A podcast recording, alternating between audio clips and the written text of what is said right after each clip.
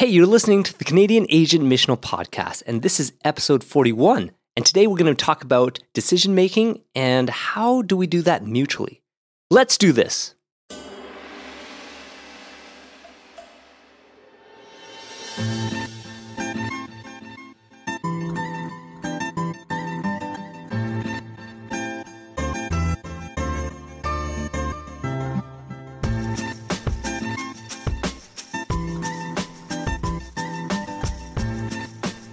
We're back, we're back, we're back. Hello, we are at Tyndale University, formerly Tyndale University College and Seminary, and formerly Ontario Bible College and Ontario Theological Seminary. It has officially changed the name. This is our studio away from our studio. We've recorded a number of episodes here, and so we enjoy being here. As always, Shu and Bernard here. What's going on? What up? Yo yo. Yo, yo. How do you guys feel about the name change? Okay, I don't know. Like, We are grateful that they allow us to record our episodes here, and we are sitting in the educational library in one of their study rooms, and it's a great place to record. Shout out seminary president Xenia Chen. Yeah, shout, Yeah. Out, shout out, Xenia. That's right. We're gonna get you on this year. Jumping right into the conversation today, we're talking about decision making. And so, right off the bat, who makes the decisions in your church, and what does that process look like? In my church, we have two co-lead pastors, and they basically, yeah, I think call the overall shots, but they work together with a senior pastoral team, and there's a elder board that that also is the, in the process as well, and, and is there for accountability and and and vision, you know, pushing. Mm. So yeah, so there's quite a, a number of hands in there, but yeah, it's definitely still uh, kind of corporate kind of kind of atmosphere. So it's just uh, I think we've learned a lot from yeah the, the business world. I think to to do leadership, but in my campus site that we have, basically I guess I, I'm the the lead pastor visioner campus pastor but i try i've always told my leadership team and if they and if you're listening to this you know podcast right now and people from my church yeah we we we try to go hey we're in this together we all take ownership together we we take you know the leadership together so we try to you know make we make decisions mutually i don't i don't make those decisions but we like how do we go about ministry and you know guiding people in our church to follow christ together so i try to definitely make that uh, less hierarchical Mm. best way i would Right. say it. I think in a way, like we're similar to what Shu had described in uh, downtown Markham. Like our church is small, but we have actually a good number of um, pastors. So there's three of us. I am by title lead pastor, but I don't think I practice like historically what people have thought, like the lead, or sometimes people call it senior pastor. Because even in the very genesis, as we were forming the DNA of our church, we recognize that Jesus is actually our lead and senior pastor. Mm. Uh, and this is not to, meant to be like a cliche, but what does it mean for us as a team to be learning to discern and listening to the voice of Christ as He is guiding and leading us? And so, over the last couple months, we've actually been wrestling with cultivating a discernment pathway for our leadership to discern and to make decisions. So that it's never just like one person making a decision, but that together we're we're, wrestling with it together. One one person might be bringing it up as a point of discussion, hmm but we are learning to listen to God and listen listening to one another through the process. So like we actually this year we had an intern come in and I, I don't know if she feels it, but probably most interns don't get much of a say Mm. in the direction and what's happening within a church because they're there just to do a task. But we we actually invited her. It's like, so what do you think? Like, what what are your thoughts? What are you hearing God saying? So she actually participated in all our leadership team meetings or like soon to be eldership team meetings. We we believe in the corporate conversation and discernment and decision making. Sure. Awesome. I know for my context, it is this delicate balance between pastors and deacons and boards, and each one has a different focus. And when it's working, it can be awesome because I think discerning together and working together and seeing those as opportunities to be the church together are great. I think it's it's when there may be differing opinions where things can be challenging and it is really you know, how do we kind of work through that? And, you know, how do we see like leadership and decision making be affected by the ways in which we feel called by God to? And we do have a senior pastor as well, and he is striving to see us all come together to make those decisions together. But there's a lot to kind of work through. And so I think this is why this kind of conversation is kind of timely for us as we talk more about this and as we continue to hopefully imagine different ways and understand different ways of making decisions together. Now, I just want to ask out of the, the three perspectives that we had just been talking about right now, actually four perspectives, because Shu, you mentioned two perspectives. You mentioned one from, you know, the main church site, but then also the one that you are a part of as well currently. Would you guys say that is pretty much how you would describe the Canadian Asian perspective? Or Bernard, you even mentioned something earlier about the traditional title of senior pastor or lead pastor and that role in decision making. So, how would you guys kind of describe the Canadian Asian way or traditionally has has seen decision making? Patriarchy. Yeah? Yeah, most definitely. From a from a Canadian Asian perspective, like immigrants who are coming in, the main thing that I think we take from cult- culturally from most Asian cultures is a patriarchal, tribal kind of thing. Like, don't even talk about denominational stuff, but just even culturally first. Sure. But what does that practically look like when a decision needs to be made? Father makes the decision. Because because there is a high emphasis on the role of senior pastor Sure. in probably most of the Canadian Asian churches, I think. That's why like this is a position that like everybody's like, we need to find a senior pastor, right? In order for the church to be able to move forward. But what do they mean when they say that? What do they mean when they say we need to find a senior pastor? Meaning, are they looking for a specific type of leader with a specific type of skills and gifts? Liam Neeson taken. Well, uh, but well, like they ha- they have to be multilingual, multilingual. Yeah. uh, Okay. with a PhD degree or some of some sort of doctorate degree. Okay. Um, O- old. There, Yeah. Like, I, I, I, yeah, like 50s, 50s, 60s at least. married with kids. So let me reframe it a bit. What are they looking for in that leader in regards to decision making? Someone with vision from God, the, the Moses, you know, who's went to the mountain. I don't know, like, and who can come back down and make make the call, to call the shots. Hmm. Some people have said that like the historical senior pastor is someone who's more like a type A personality, Okay. who's just kind of driven. They're clear. They they'll take the church forward in a way, right? Like they're just so clear about everything So clarity and be able to move the church forward. and decision making. decision making. I think this kind of links very well with one of the things that we want to talk about today, which is the type of leader and especially how he is involved within decision making. And something that we have been hearing over the number of years is whether or not that the senior pastor should should or should not be like a CEO type. Like some people would kind of hope for this or some people would desire this that the senior pastor would be the CEO to best manage a team, to make an executive call on the major decisions. He or she can't be primarily focused on the caring and walking alongside others because it could draw out the process and be inefficient and might not get anything done. What do you guys think of when you hear comments like that or when people are desiring more of that type of leader?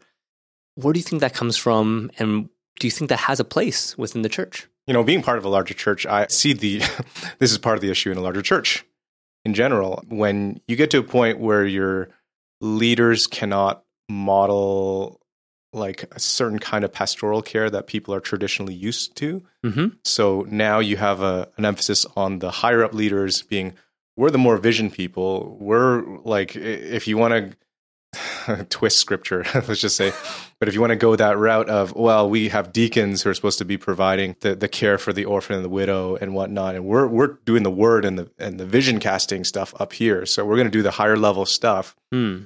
you you kind of get into that weird spot where it's just like if you get so large, I get it. You have to organize yourself in a certain way that okay, we just need some people to take care of the more decision making and and quote unquote leadership stuff. Everyone else does the more we do the the more n- not littler stuff, lower stuff, but, Sure. but yeah, the, the everyday needs Right. that other people taking care of people's everyday needs. So the care, the implementation, the execution.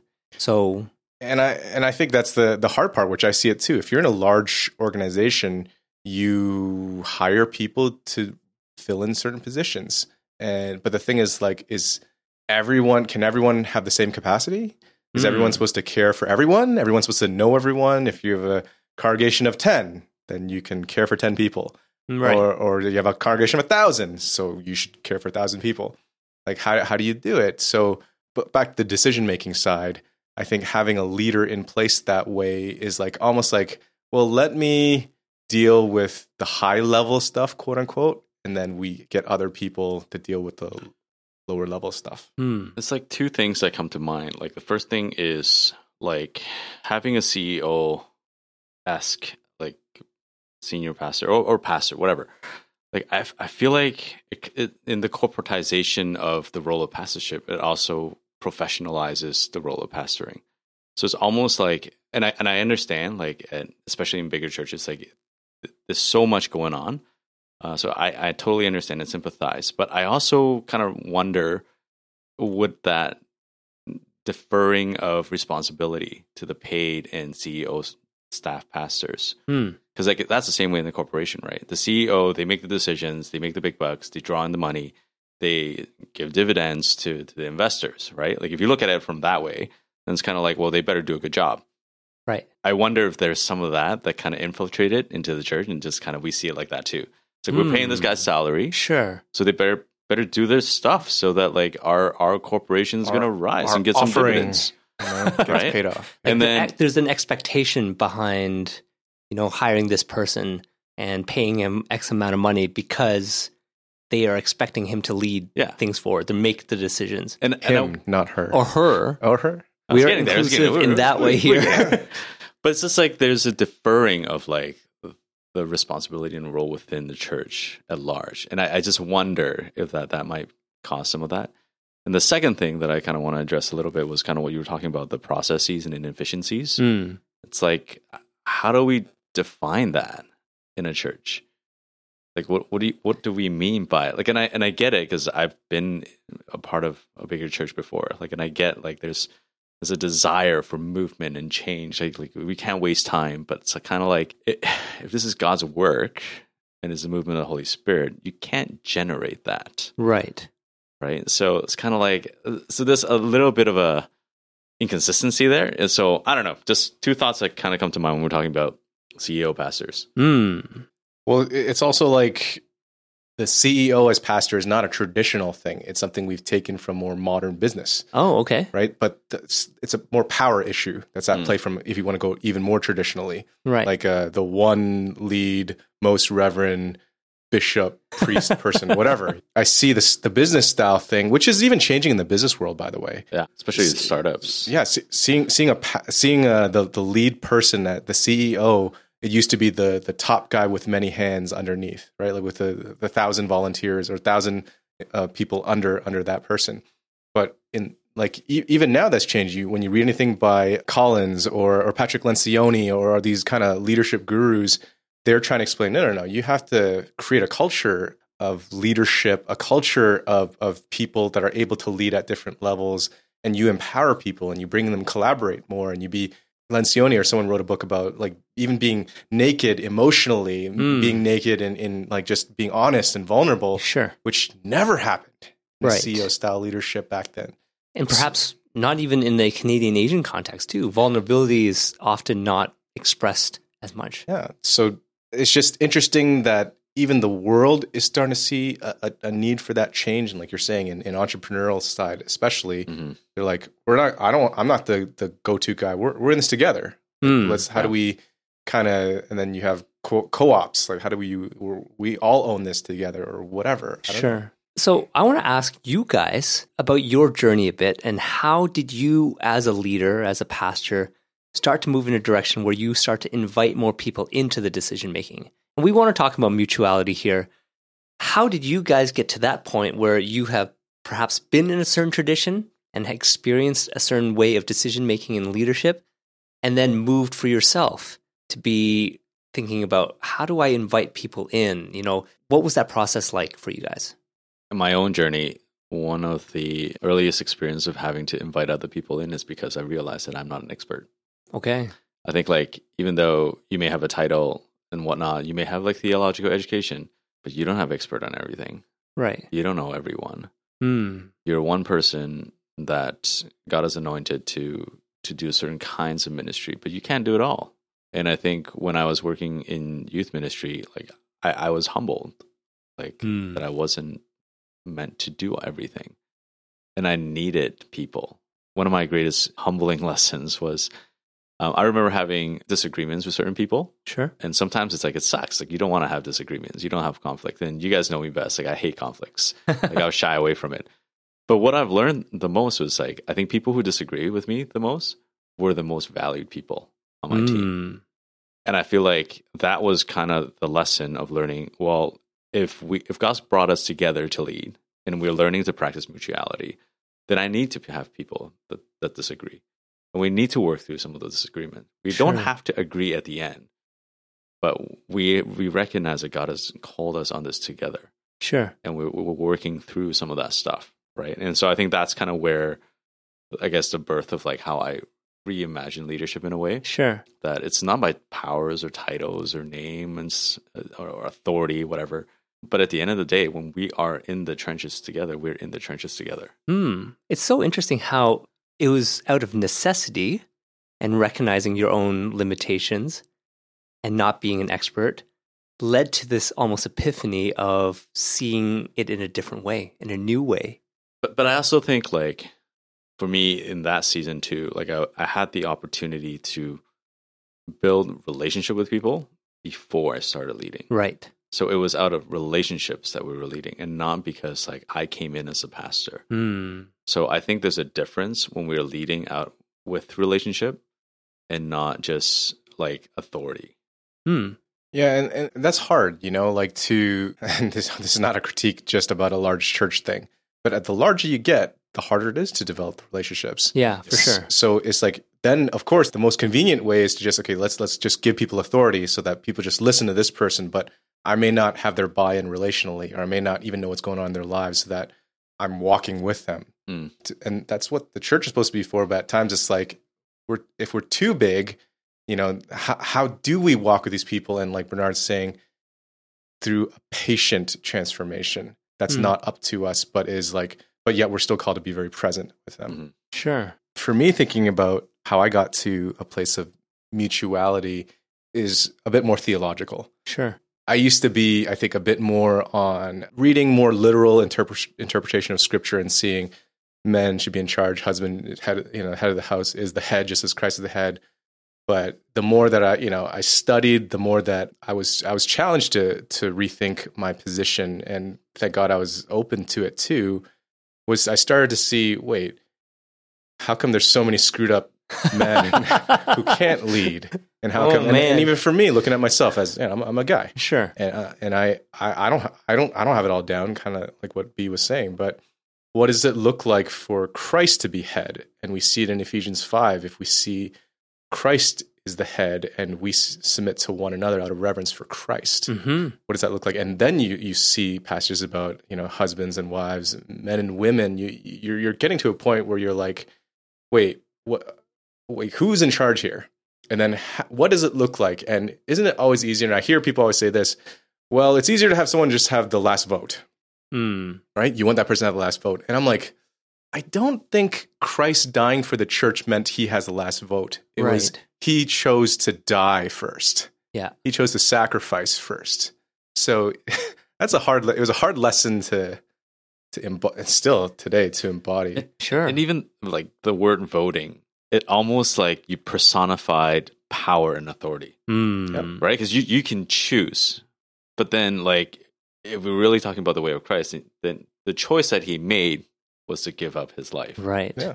was to submit to the Father. Oh man, this is some good chats. It's making me even think of the Gospel of John, where it talks about like you know when it's getting closer to the cross, and right as Jesus is, you know, in that room with his disciples, and he's and it says that like he's showing showing the greatest extent of his love, and it starts with washing their feet, Hmm. but that's just hinting at the cross. That is hinting of him lowering himself, sacrificing himself for the sake of those he loves. So that that's kind of where how I kind of shifted on that and started to see well what does it look like to make those decisions mutually under Christ. Right. And we have different giftings like you're saying and we just went through uh, our church just went through like a, the APEST rules and thinking just that people bring these different gifts to the table and how the spirit is working in their Yeah. lives and it's it's messy it's it's not easy it's hard people are coming from different places they're they're at different maturities maturity level emotionally but can we grow together and uh, god willing move forward together in that way but it's it's easier just to plow plow it through Sure. honest. Get it done. yeah Get it done. But you know what? Like, you know, throw back to that that conversation with Alan Hirsch about reactivating the, you know, fivefold APEST Mhm. giftings and stuff like that. I I don't know if people have that you know perspective is that you know oh god has given me these gifts and i can be able to share my perspective through these giftings and that voice is important for how we make a decision in the church like is that even part of the understanding and the paradigm of how someone understands themselves as being part of the church I think the hardest part is that we haven't been modeled this much. Sure.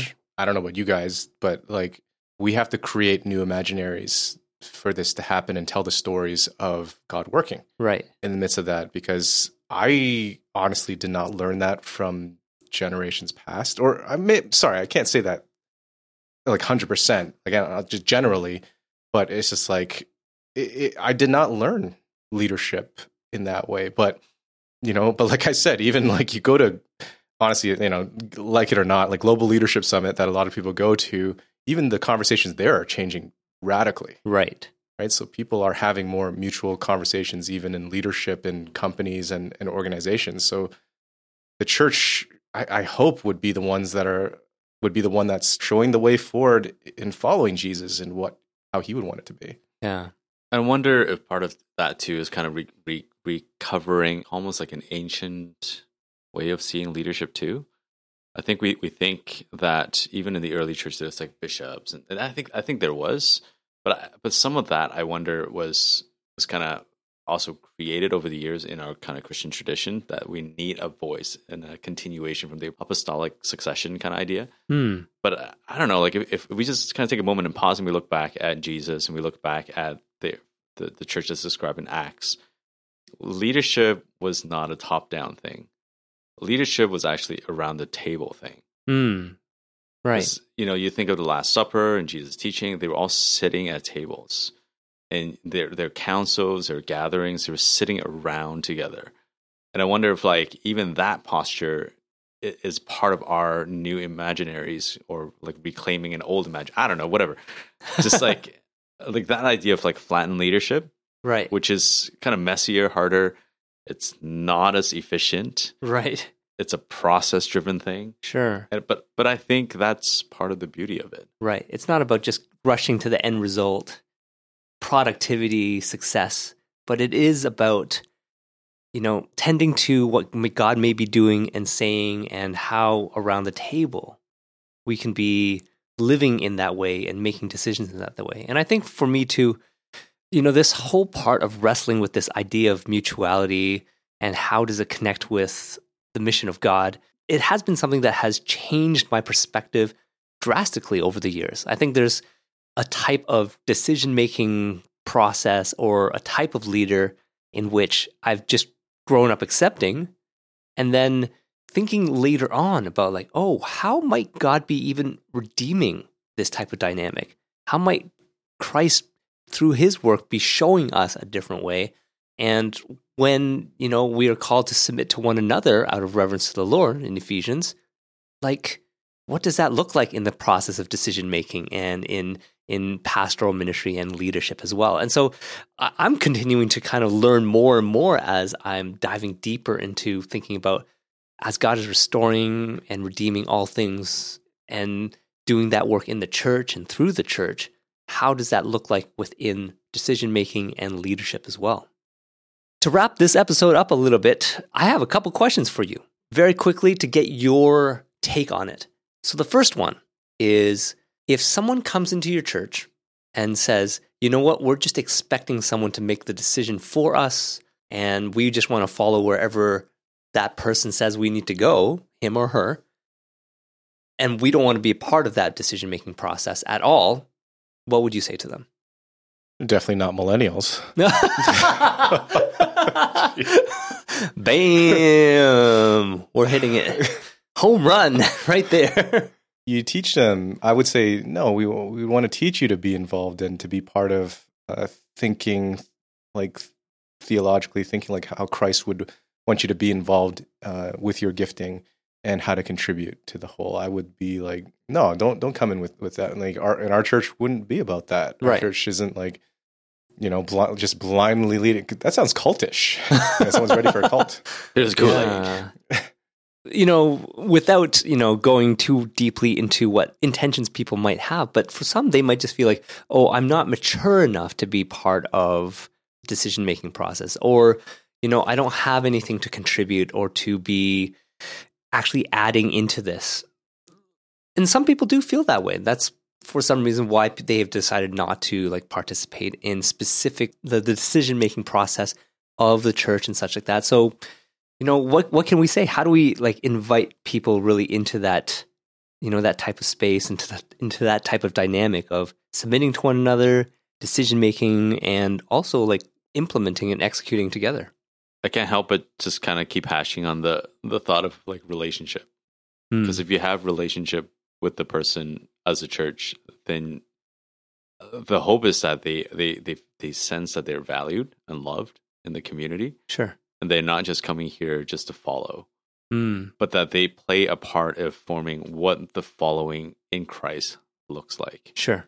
And I think like without the relationship and the engagement and, and people experiencing that I'm not just here to download something on you, Right. um, but actually like we're working on this together. It's more like a journey we're going on together. Mm. And I think like that that will change. And I think at our church too, like there may be people who come in and thinking that like, you know, just just feed me, just just tell me the goods. Mm. Right. But it's like, well, that's kind of not how our church works Sure.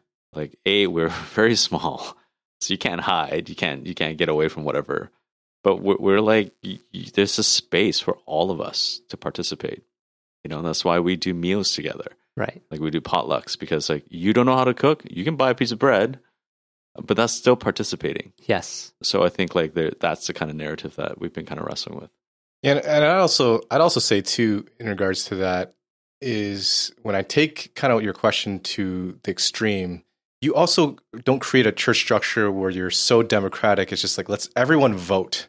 Like back to the voting thing. Right. Because I think that's the other problem where it's just oh every everyone has to vote, everyone has to do it in that way. But there's also why we have eldership in the church. You have a, a level of leadership. I think that, but I, I agree with Bernard hundred percent.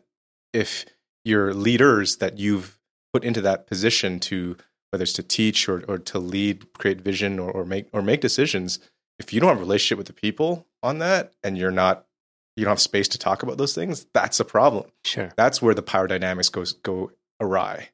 So I would say it's it's not just this democratic. Let's get everyone to vote on this topic, but you also learn to trust. Hey, some of these people, men and women, like we trust, like they are saying we move in this direction. They're explaining it to us. They're they're talking to it with us, and Mhm. we're going to dialogue with them. And how do we move forward together? Versus let's all make a decision with every option on the table. That's Mm. crazy. Right. and i think it's for people to experience that too like it's not just like you come in and like you you know the, sometimes you need to be reframed in, from a new perspective of looking at that so recently i even i, I was kind of preaching from acts 15 about the council of jerusalem and it's fascinating like it's not just like peter comes up and is like well, this is what we're going to do right no like peter talks from his experience uh, paul and barnabas comes up and they talk about from their experience Sure. and then James comes up, who's a leader of Jerusalem, the Church of Jerusalem. He goes, like, this is what the scripture says. So there's like a multitude of people sharing in what God has been doing Right. in this discernment process. Hmm. So I think like, you know, for someone who's who's coming in, like, oh, we don't have value. Well, if you're experiencing God, if the Holy Spirit's at work in your life, you do have something to offer. Sure. that is encouraging for sure. And I love that example how it's not like one person coming in like a CEO and just dictating what we're going to do, but everyone sharing, everyone listening, Yeah. right? There's a that's there's a listening component to it, but also discerning together and and seeing what that next step is. And that's great. So the final final question is and this is kind of following up on what Shu had already mentioned a little bit about eldership and elders and such like that. So, what can a decision making process look like where even if it is an idea that is new or something that is unfamiliar or something that may be in a completely different direction than where things have gone before, how can you present it? How can you invite others into it? And how do you do it in a way that honors the elder? And especially in the Canadian Asian context, honor and shame is a huge component to it. So, how do we make decisions in ways that honor the elders? And what are some perhaps like healthy ways to do it or and unhealthy ways to watch out for? That's so loaded. There's so much stuff in that because there's var- varying issues that you could bring to the table and var- uh, variables you could bring to the table. I think, Mhm. but if you're just saying some important things to consider, is I do think it's important to try to make the decision like with different people at the table. Mm. Like you're you're trying to have different perspectives there that you it, it's a communal discernment. I Yeah. think you would hope that or at least you try to frame it in that way as best as possible versus top down like and I'm not saying top down is is the worst, especially if you empower people like the you know, that's actually a good word that you empower leaders to make certain decisions. But the thing is that are you also creating space to to discern things communally, to to pray about those things, to even disagree, Right. to have those spaces and talk about things in an honest way. And I think traditionally we haven't had a lot of those spaces. You just kind of close your mouth because the the older leader said something. The Mm. older male leader, older male white leader, I don't know, said something. You know, and so but how do you you know allow for the d- discernment, the discussion, the dialogue to happen? I think those are critical, um, so that you know and do you pray even for that hey god we believe that you're going to speak to us in this way it's almost the the epiclesis kind of stuff we believe that you will you will work uh, we believe spirit you will work at this at this time and we we wait upon you for that Sure. in our experience sharing and whatnot like Mhm. now we're sharing I wonder if also kind of this because you brought up honoring your elders in Mhm. a way. I wonder if it begins not actually at the point of decision making or discernment. Yeah, absolutely. Because I think like sometimes we think like we just we just need to get through this meeting. hmm But like I've been harping kind of the whole podcast on relationship. And I think sometimes it's just build the relationships before and after the meeting. Sure. Right? Like you you're getting to know the people that you're serving alongside with, even though you may not agree with them or like they're difficult people to work with, whatever. Like to have that relationship that enters into um, this the season of discernment, like it, it really brings a lot of change. hmm Uh, I've been reading Dan White Jr.'s book, uh, Love Over Fear, and like he kind of emphasized on that too, and he's saying how people of, of differing perspectives, uh, as long as when they come together, things might change Mm. because instead of a instead of an issue they're tackling, they have a person that they know Yes. who's bringing up the issues, Sure. right? So so I think it changes the dynamic a lot.